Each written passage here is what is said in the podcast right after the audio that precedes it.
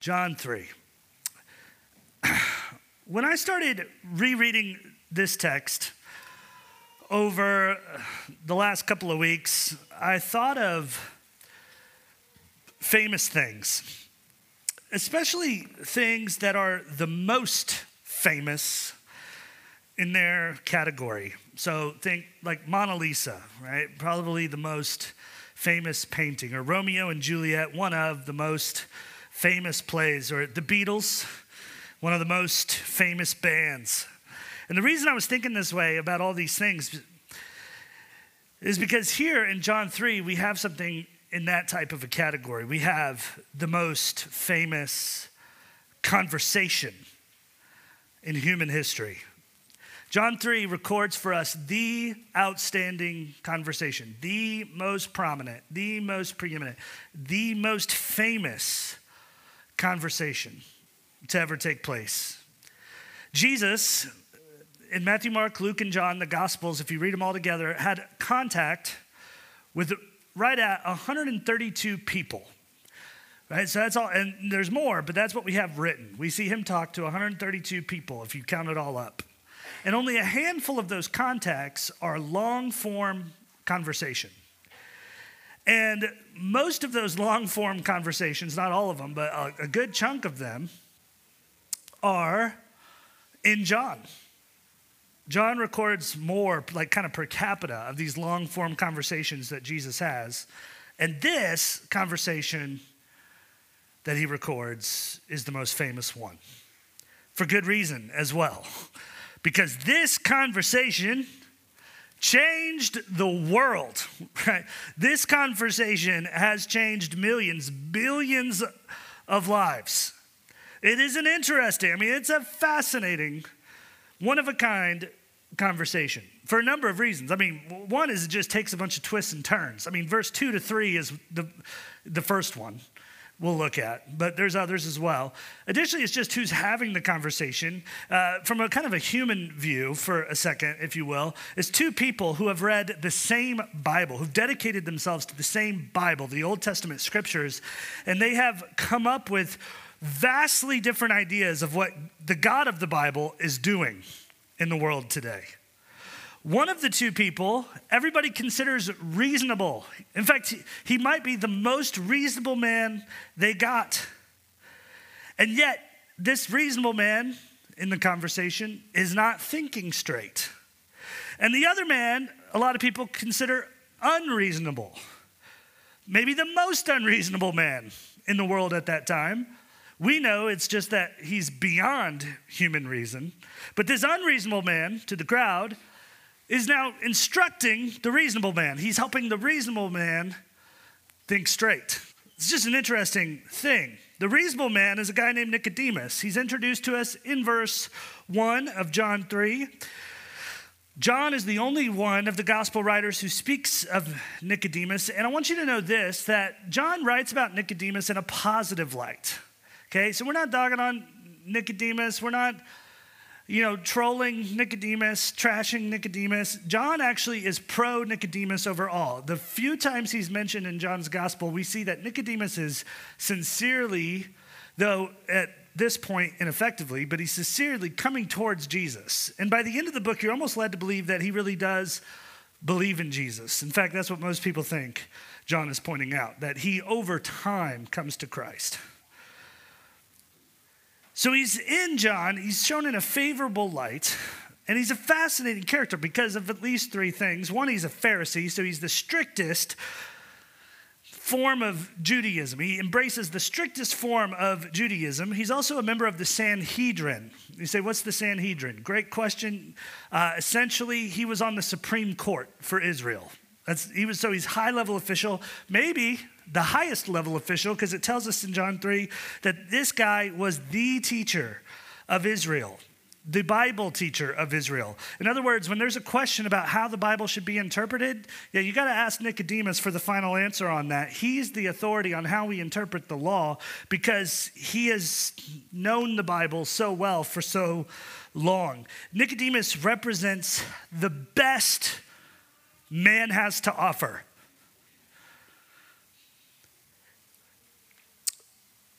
The man who takes things beyond human reason, that at this point people think is a little unreasonable. That man, he takes things into the supernatural. He's Jesus.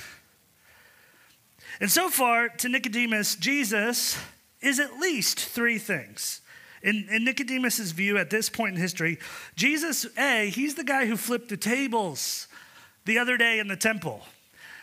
Now, this is kind of a curious thing. I looked into this. Why is, you know, the temple, Nicodemus would have been a big part in leading the temple. Why isn't he having Jesus arrested? Well, Nicodemus, it turns out, he might have been a fan of the flipping of the tables of the temple.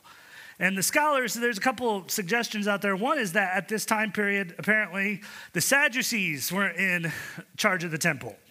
And the Pharisees it loved it when the Sadducees looked bad. And so flipping the tables and calling them all out, that was a kind of a score for the Pharisees. So Nicodemus is actually pro-flipping the tables at this time, possibly, okay? Because he's not coming to Jesus saying, why would you ever do that? He's coming to say, hey, you're good, you're good. So he's the guy who flipped the tables. He knows that Jesus is a teacher, and he knows that Jesus can do miracles. Now, we... on this side of history, looking back, we know Jesus is the best God has to offer. So we got the best man and the best God. We got the best man has to offer and the best God has to offer. But you have to understand, Nicodemus doesn't know that yet. You have to kind of put yourself there that night of that conversation. He doesn't get what we get. He doesn't know that this is the God man. Jesus is the Messiah, the Savior of mankind, the Lamb, the source of eternal life. Right? So you've got to cut Nicodemus some slack as he get, rolls into misunderstanding. Right? He he see he doesn't yet realize that Jesus isn't here to give the proper interpretation of the Bible. Jesus is the proper interpretation of the Bible. Nicodemus, he doesn't get that yet. He doesn't know that yet. But this conversation is the conversation where he starts to unravel that and figure that out. In this text, we see Nicodemus talking with Jesus. He comes to Jesus by night because, of course, he can't risk his reputation. The shame of setting up an appointment with a carpenter who's not a Pharisee, who's not prestigious or political, can't bear it. But Nicodemus, he is interested, because he saw the miracles. The Bible tells us that Jesus was healing people at the Passover after he flipped the tables. Nicodemus is privy to this. He's amazed by this. In fact, he's probably spent the last few nights of the Passover talking with his Pharisee Sanhedrin brothers, and they're debating on whether Jesus is a good guy or a bad guy, or what Jesus is really doing, or wh- where he fits into the plan that they have for Jerusalem. What do we make of this guy? I mean, they've probably been talking about Jesus, these Pharisee leaders, like, because, I mean, they they just, he's so peculiar, and he's so intriguing, and he is so offensive, and yet so compelling. And at some point, I kind of just imagine that Nicodemus is done debating with his buddies. He's like, I'm in charge here, right? I'm Nicodemus, right? Apparently the name Nicodemus, the root word of it is this Greek idea or whatever. That is the word for Nike, like your shoes, like it means victory. So this is a guy, he's like, I'm I'm Nicodemus. I'm, I am Nike, right? Like I will cross this finish line. I am, I, I can do this. I'm gonna go just see what he has to say. And so he comes to Jesus, and Jesus is always down to talk, especially to a seeker. And so the most famous conversation in the history of the world ensues. Now, there is a third person in this conversation. And this is interesting, because that third person in the conversation is you. I know you're not explicitly mentioned there. Like, oh, and by the way, there was a bench nearby and Doug was sitting on it. Like, no, I know you're not in there, but you're in there, right? There's a third party here, and it's us, the ones who will peer into and read this conversation for the rest of time. And by the way, that just puts us in an interesting position. I mean, it's just interesting where we are, because it is clear, basically, you and me, we're involved, and we're meant to be involved as eavesdroppers, which from what I hear is typically rude. But in this case, it's actually invited. It's almost like as you read John three, Jesus is talking in such a way that he hopes you will eavesdrop in. It's totally mind-blowing that it's from overhearing this most famous conversation that you learn the most important truth in all of human history. The most famous conversation in all of human history contains the most important truth of all history. The gospel. Born again, the key phrase in John three. I mean, this is just an amazing thing for, I mean, just think about this. Where do we learn the gospel? It is actually not from a lecturer or a PowerPoint or some straightforward explanation with a model. You know, the scientific method is not involved in this thing. How do you learn the gospel? Where do you learn about being born again? It's from overhearing an ancient conversation. Isn't that amazing? You'd hear the gospel through eavesdropping in on Jesus and Nicodemus. As I realized this, a very big question came up for me. Like, what's my job here as a pastor? Like, how am I supposed to take this conversation that happened between two people two thousand years ago and tell you all how to be born again? Because really, as I come up with these ideas for sermons, it's just like I'm just repeating what Nicodemus said, then I'm repeating what Jesus said, and, and honestly, you guys can just read it. All right? Like, what am I up here for? How can I even really help? It was an existential crisis I faced for the last couple of weeks, really. So y'all pray for me.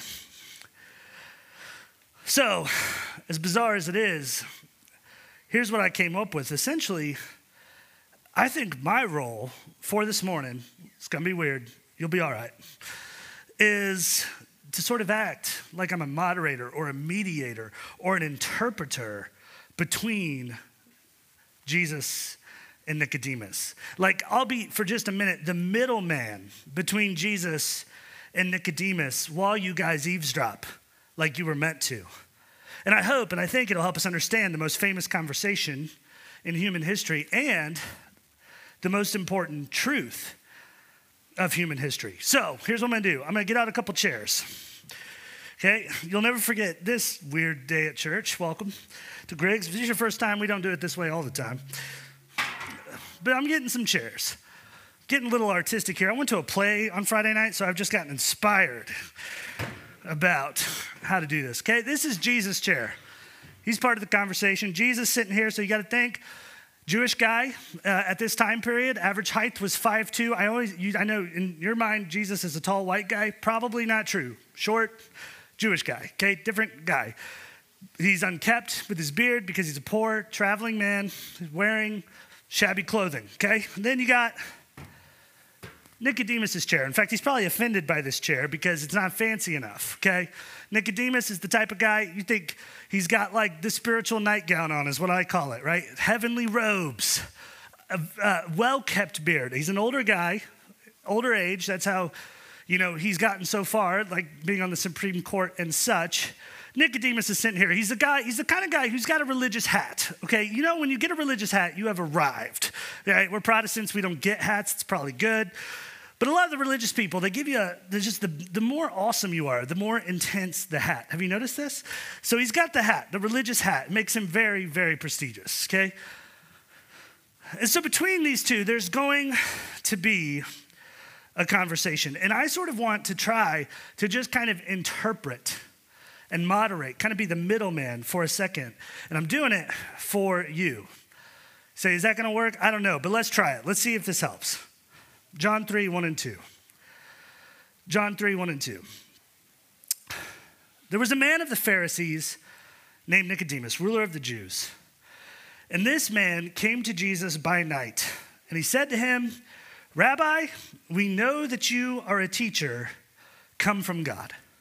For no one can do these things, these signs that you do, unless God is with him. Okay, so Jesus...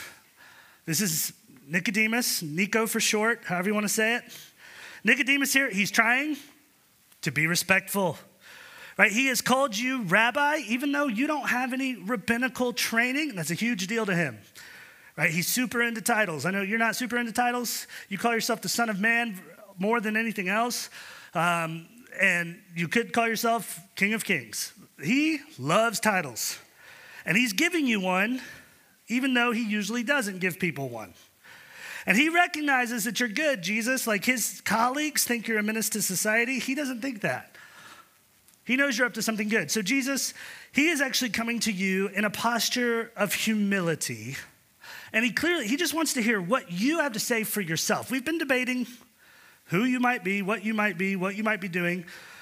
So Jesus, this is your chance. Talk about yourself.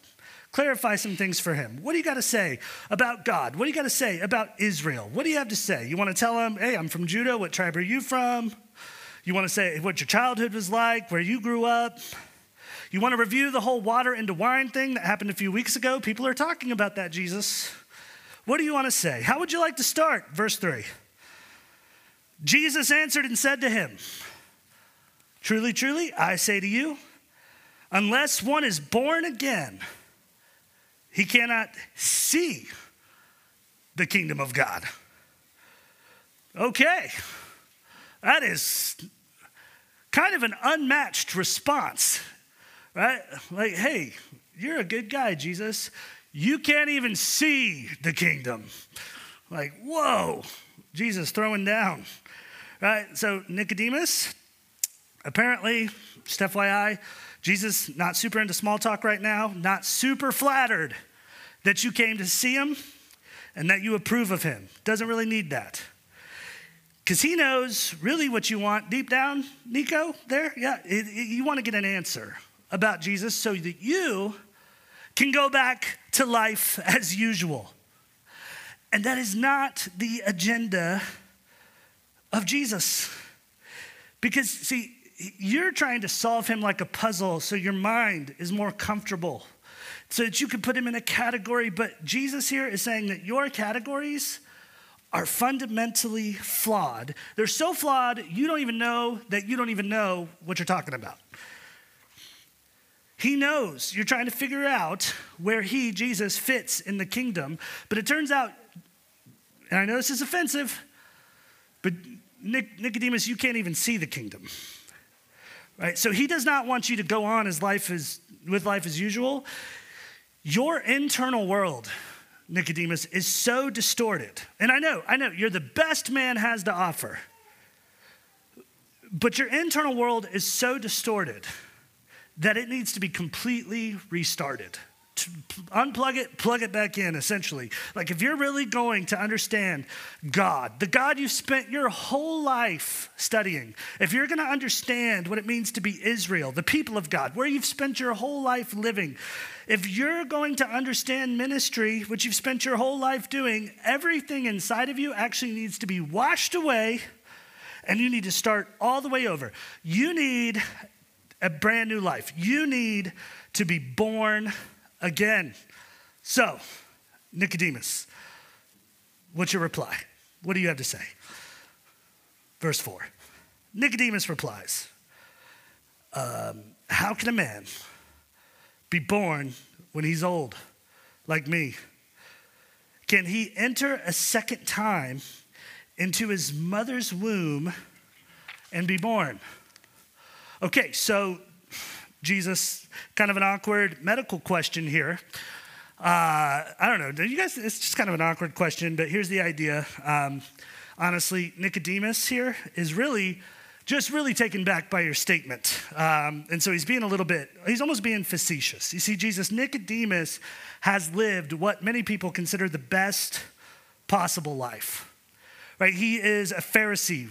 So he has kept rules on the rules to make sure he doesn't break the rules. He is in the Sanhedrin, which means he's respected. It's a respected, you see the hat? It's a big hat. You don't get that hat by doing nothing. He's in the Sanhedrin, doing great. He is uh, the teacher of Israel because of his studies, and everybody considers him to be blessed by God. The best a man can be blessed. He's got prestige, and he's got influence, and he has got political power, and uh, and he has got position in the temple, and he has got he's got wealth and health. This is actually the best life a man can have, and you're here and you're kind of saying, it's not good enough. It's not good enough. So he's like, well, what do you want him to do? Do you want him to go back to his poor mother's house and be raised again like a toddler so he can go back through life and fix maybe the few mistakes that he has made, which he admits to, right? Like, do you want him to kind of take this great life and do it just a little bit better? The best life plus one, just a little bit better. Is that what you are saying? Because honestly, he's just a little bit taken back, Jesus, that you're not super impressed. Like, he thought you'd be like really thankful that he came to talk to you and that you would consider it a sign that you're doing good because such important people are looking to chat. And he thought you would really want to hear his perspective, not just bust out this idea that he needs a whole new perspective. His perspective is sought out by all in Israel. And here you're saying it needs to be fully redone. What do you want me to tell him for you, Jesus? Verses five through eight, Jesus answered, truly, truly, I say to you, unless one is born of water and the Spirit, he cannot enter the kingdom of God. That which is born of flesh is flesh, and that which is born of spirit is spirit. Do not marvel that I said to you, you must be born again. The wind blows where it wishes, and you hear the sound of it, but you cannot tell where it comes from or where it goes. And so it is with everyone who's born of the Spirit. Alrighty then. So Nicodemus, essentially, Jesus is doubling down. But he is going to elaborate a little bit because he can tell that you are concerned, that you genuinely do want to understand. You are struggling but are open to the fact that he might be right. So here's what he has to say. No, you do not have to go back into your mother's womb. In fact, the next time you speak on scripture that's going to be recorded for eons, please do not ask such a weird question, because we have to talk about this in church for millennia to come. Okay. You do have to be born of water, but you also have to be born of the Spirit. So yes, when your mother's water broke and you came into the world, you were born naturally. You were made in the image of God. Nicodemus, that is who is eligible for the kingdom, right? You're not an animal. You're not an angel. You're a human being. So gold star on the chore chart. You got the first step done. Good work. The natural side of you, the outside of you has been born. But now... Now, the spiritual side of you, the inside of you needs to be supernaturally reborn. Just like your mom was the only one who could give you physical life, God is the only one who can give you a spiritual life. This is something only God can do. The responsibility is all his. It's a work that the Holy Spirit does by his sheer grace, which I know is very complicated for you. It's a kind of against everything you've ever thought, everything you've been thinking. Because the truth is, Nicodemus, you are thinking that the plan of God, the kingdom of God, is something to be achieved. Like Nicodemus, like what you're thinking is that if Israel will just be the best Israel it can be, God would be content. And if the temple could just be the best temple it could be, God would be content. And if people like you could just be the best you could be, the best version of yourself, God would be content. But here's the truth, is that on Israel's best day, it's a city of sin. And on the temple's best day, it's sinners entering into it. And on your best day, you're a sinner, right? This is, this is broken. You are culpable. You can be destroyed. You can fail and mar the image of God that you're created in. So it's not that we need a better temple and a better version of Israel and for you to be a better man. We don't need this sinful world to become the best sinful world it can be. We actually need a whole new world. We need a new heavens and a new earth. We need, we need a place where there's a new Jerusalem, where sin is no more, and thus neither is death or crying or sin or pain or sorrow, a place where all tears are wiped away from our eyes. And to enter into such a place that is so needed, not only does it have to be made new, you yourself have to be made brand new. We need a new you, not a better you by your works, but a brand new creation through God's work. The truth is, the kingdom cannot be achieved. It can only be received. He does it all for you. Without your help, without your work, in spite of all your shortcomings and sins, no matter how bad they are. And it kind of makes you marvel, doesn't it? Jesus can tell you're marveling. That's why he says, marvel not, right? Marvel not what I said unto you. No more marveling, Nicodemus. We're going to need all marveling to come to a halt. Stop that, right? Because you can understand this. Receiving a brand new life, a brand new heart, being born again, it's like the wind, right? You don't control the wind. You don't produce the wind. You don't make the wind bow down to your will. You bow down to its will, right? You can't achieve the wind. The wind is produced from outside of you, and then it comes to you. And you feel and you hear the wind. You feel the breeze across your face. What you do with the wind is that it comes where it wants. It flows to you, and you receive it. You receive the wind, and it's the same thing in becoming born again in a brand new creation, a brand new human that can enter the kingdom of God that's here and that's always forthcoming. The kingdom that Jesus is bringing, where the blind see and the sick are healed and the dead are raised. It's a gift that you receive, a gift from God that you cannot earn, you cannot produce. It comes from outside of you. You do not achieve it. You receive it. So, Nicodemus, what do you have to say? Verse nine. Nicodemus answered and said to him, how can these things be? This is actually the last time Nicodemus speaks in the conversation. How can these things be?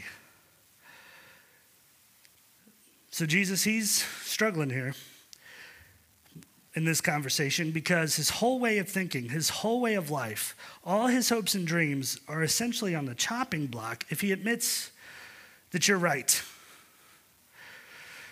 But he has a sense that you are right. But at the same time, he doesn't really get it. I mean, he doesn't really believe it totally, because it, the question is for him, Jesus, is how can God be so holy that he gives us the law of Moses, but then he just forgives and forgets on people who totally break the law of Moses? And like, how can God be so wrathful? Like in the Old Testament, we see him take down entire cities for their sin, and you're saying that he's just going to recreate sinless hearts inside of people, a new nature, a new life in a sinless place one day.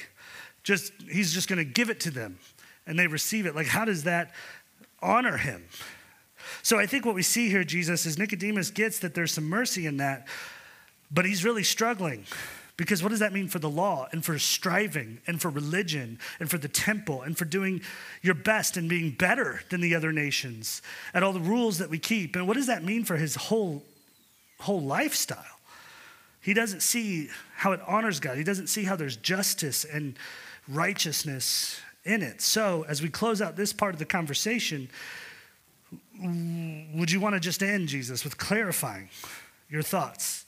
So this thoroughly distraught theologian can eventually meet the God that he proclaims. Like, why can he trust you? How does this make any sense? And here's what Jesus has to say. Verse ten. Jesus answered and said to him, are you the teacher of Israel, and you do not know these things? Most assuredly, I say to you, we speak of what we know. We testify what we have seen, but you don't receive what I've seen. You don't receive our witness. And I have told you earthly things, and you don't believe. So how are you going to believe if I move on, go on, and explain more and tell you heavenly things? You know, no one's ascended to heaven but he who came down from heaven, that is the Son of Man who was in heaven. And as Moses lifted up the serpent in the wilderness, even so the Son of Man must be lifted up, that whoever believes in him will be reborn. They will not perish, with this kingdom, but we'll have everlasting life in this new kingdom we're talking about. So, Nicodemus, a couple of things here. Okay, first, you're the teacher of Israel, and you don't know these things. That's a little bit of a dig, but you kind of deserve it. Okay, because you've been reading the Bible your whole life, and you have not emphasized what the Bible emphasizes. Right, you've emphasized the old covenant and tweaking it to make it even more and more pure, tweaking it to make it just a little bit less, a uh, little bit more intense, a little bit more rules, a little bit more regulation. You've been trying to tweak that your whole life. And you've ignored Ezekiel and Jeremiah and Isaiah, who say the old covenant will be gone away and there's a whole new covenant coming where there will be a new birth, where really God is going to take the law and just write it on your heart so you don't follow a list of rules, you just follow him in relationship. And, and that you don't go to the temple, but you become the temple, and the Holy Spirit actually comes to dwell inside of you and take away that stone heart and give you a brand new heart, a heart of flesh. You see, Jesus is telling you what's been in the Bible you've been reading for hundreds and hundreds of years, and Jesus is just telling you what he knows. But he can't really elaborate, Nicodemus, much further, because this is just the beginning. Being born again is the front door of sorts. Like, you're just hearing earthly things and you're about to have a cardiac event, right? Like, if Jesus goes on to tell you heavenly things, like, oh my word, if he tells you about the resurrection, or get this, Gentiles are going to heaven. I know, all right? Take your medication, right? One day we're not even going to do the temple. We're all just going to do this worldwide church. Yeah, I know, right? You can't handle it. You're about to have a stroke. We'll stop there. But he can't go into heavenly things right now. You're just not ready. But you can rest assured that what he has told you, he knows what he's talking about. You know how you and your friends, Nicodemus, you guys joke about, think about, dream about ascending to heaven and talking with God face to face, then coming down and teaching the masses. Well, no man can do that. But something better has happened. So much better. God came down and spoke with you and is speaking with you face to face so that you can go teach the masses.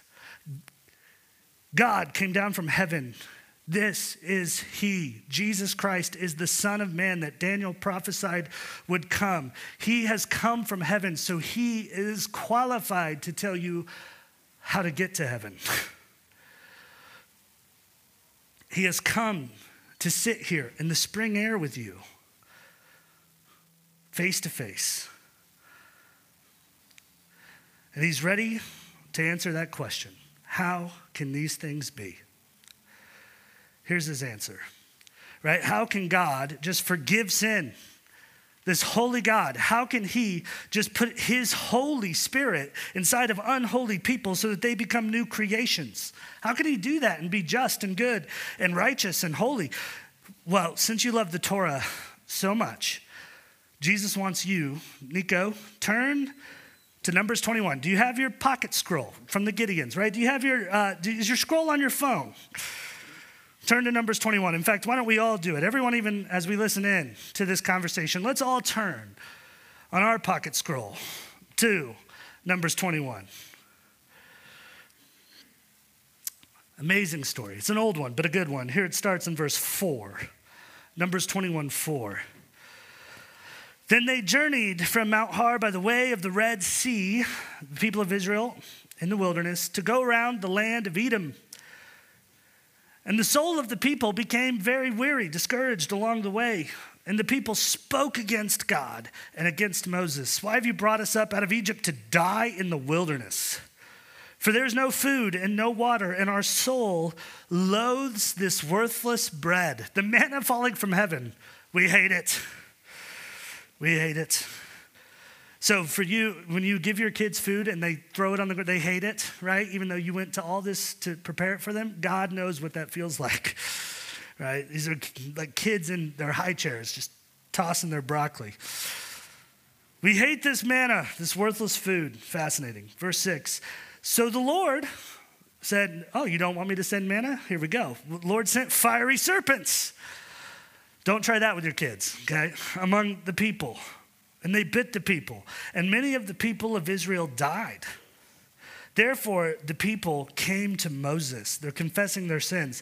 They said, we've sinned, for we've spoken against the Lord and against you.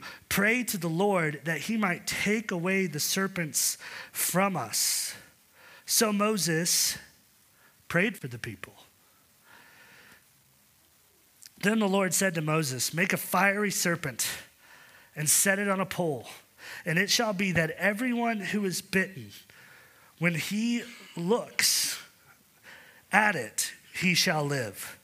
So Moses made a bronze serpent and he put it on a pole. And so it was, if the serpent had bitten anyone, when they looked on the bronze serpent, they lived.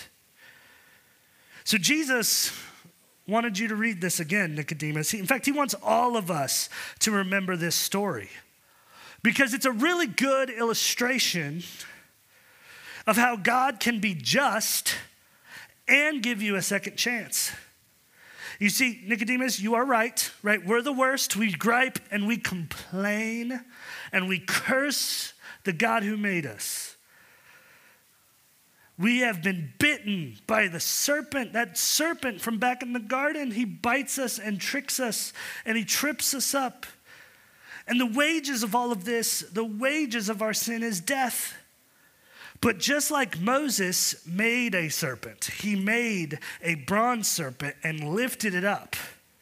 Jesus here is he who knew no sin, who became sin, so that we might be made the righteousness of God in him.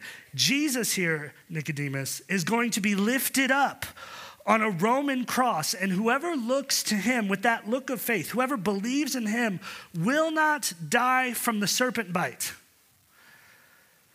In fact, the serpent's head will be crushed for every believer, and they will live forever. Your problem, Nicodemus, it's valid. How can a bad man be made good with God for free? Jesus is actually going to pay the bill. And I know, you're like, how can a sinner, right? It's confusing. How can a sinner be reborn instantly into a saint? Essentially, Jesus is going to take the entire punishment and wipe their slate clean when he's lifted up on the cross. And I know what you're thinking, Nicodemus. It's the same thing you guys, the listeners, are thinking. Same thing some of you right here at Griggs, two thousand years later, hearing the conversation are thinking, why would he do it? Why would he do that? Why would God do that? And the next verse actually answers the question. Verse sixteen, it turns out the answer is just love. John three sixteen, for God so loved the world that he gave his only son, his only begotten son, that whoever believes in him should not perish, but have everlasting life. Here's where I want to switch from being the moderator, pretending to be some interpreter between the two. And I just want to talk to all of us here at Griggs this morning for a second. I told you, this is the most famous conversation in all of human history. This verse is the crux of it. John three sixteen, the most famous conversation, the most famous verse in all of human history. John three sixteen blankets every generation. In fact, two thousand nine, one example of it, football player Tim Tebow. Couldn't tell you who he is. I haven't watched football ever except for this one halftime. Anyway, the point is, I don't know who, what, what's going on with football, but he's a football player, was in a big game. He put black stuff under his eyes, don't know why. Um, in there, he wrote John three sixteen. And during the championship game, you probably have heard this story, ninety-four million people Googled John three sixteen. It just blankets every generation. It just keeps coming back. It keeps coming up. This is the verse that will not go away. This is the verse of verses. It is everywhere. It is always. It is constant. It, in Christian places and even sometimes in non-Christian places, it is the verse you cannot escape if you're living on earth. ninety-four million people Googled it in one night. And that's a great thing, because this verse, like the rest of this conversation, contains the greatest truth in all of human history. And that truth is this. You, you, Griggs, you. Your ultimate need is not to become the best version of yourself. You cannot achieve life. That is not what the Bible is about. What you need is a brand new self. You need grace. You need to receive life, and that life, John one tells us, is a person, and his name is Jesus. That is what the Bible is all about. The new creation, the new heavens, the new earth, the kingdom of God, kingdom life is starting now. Before he creates a new heaven and new earth, he is creating a new people to enter it. And you're invited to be one of those brand new people with a brand new life who enters one day a new heavens and a new earth. To live like you were made to live. You are invited to love God and love your neighbor, to walk with God in the cool of the day, and cultivate the world by serving others. But like our friend Nicodemus here, who has to go because he has been schooled for a second, you're going to have to do what he's got to do, and that you are going to have to let all of your human reasonableness be blown up, and you have to accept something beyond human reason, and that is the love of God. You're going to have to let all your categories, whatever they might be, be totally blown up. You can no longer think of yourself as a good person or a bad person, but a brand new person. You have to abandon all the things, all the things you find your identity in, as innocent as some of them might be, and you have to let Jesus give you a brand new identity, his identity. You have to confess your sins and look to the one who was lifted up for your salvation.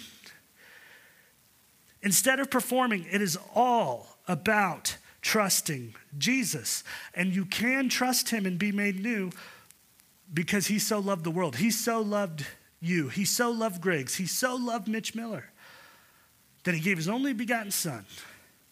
So believe in him and have eternal life. We've looked at Jesus' chair, looked at Nicodemus' chair, and I'm looking, looking at our chairs. Because the truth is, we are all still having this conversation with Jesus. This is, in essence, the conversation everyone who has ever lived has to have with Jesus. This is the conversation of life, the conversation of the world over with its creator. You must be born again and live in the kingdom of God, now and forever. And the question is, are you going to end this conversation with how can these things be? And go back to life as usual? Or are you going to end this conversation with I believe and follow Jesus wherever he goes? Pray today that God would change your life and give you a brand new life. I, he's done this for me when I was seventeen. I was one guy and now I'm another. And there has been a great metamorphosis and change. Not, well, for me, it was a little bit overnight, but also over time. Seek that new birth that most of us, many of us in this room have enjoyed. And enjoy that new birth as you await a new heavens and a new earth, as you await all things being made new. This is the most famous conversation in the history of the world. And it teaches us the most important truth in the history of the world. So believe in this truth. If you need to come to the altar to pray and accept Christ, please do. It's open, but we are just going to sing. You can also pray right where you're sitting, however long you want, and about whatever you want in response to John three. Musicians, come on up while I pray, and let's just worship.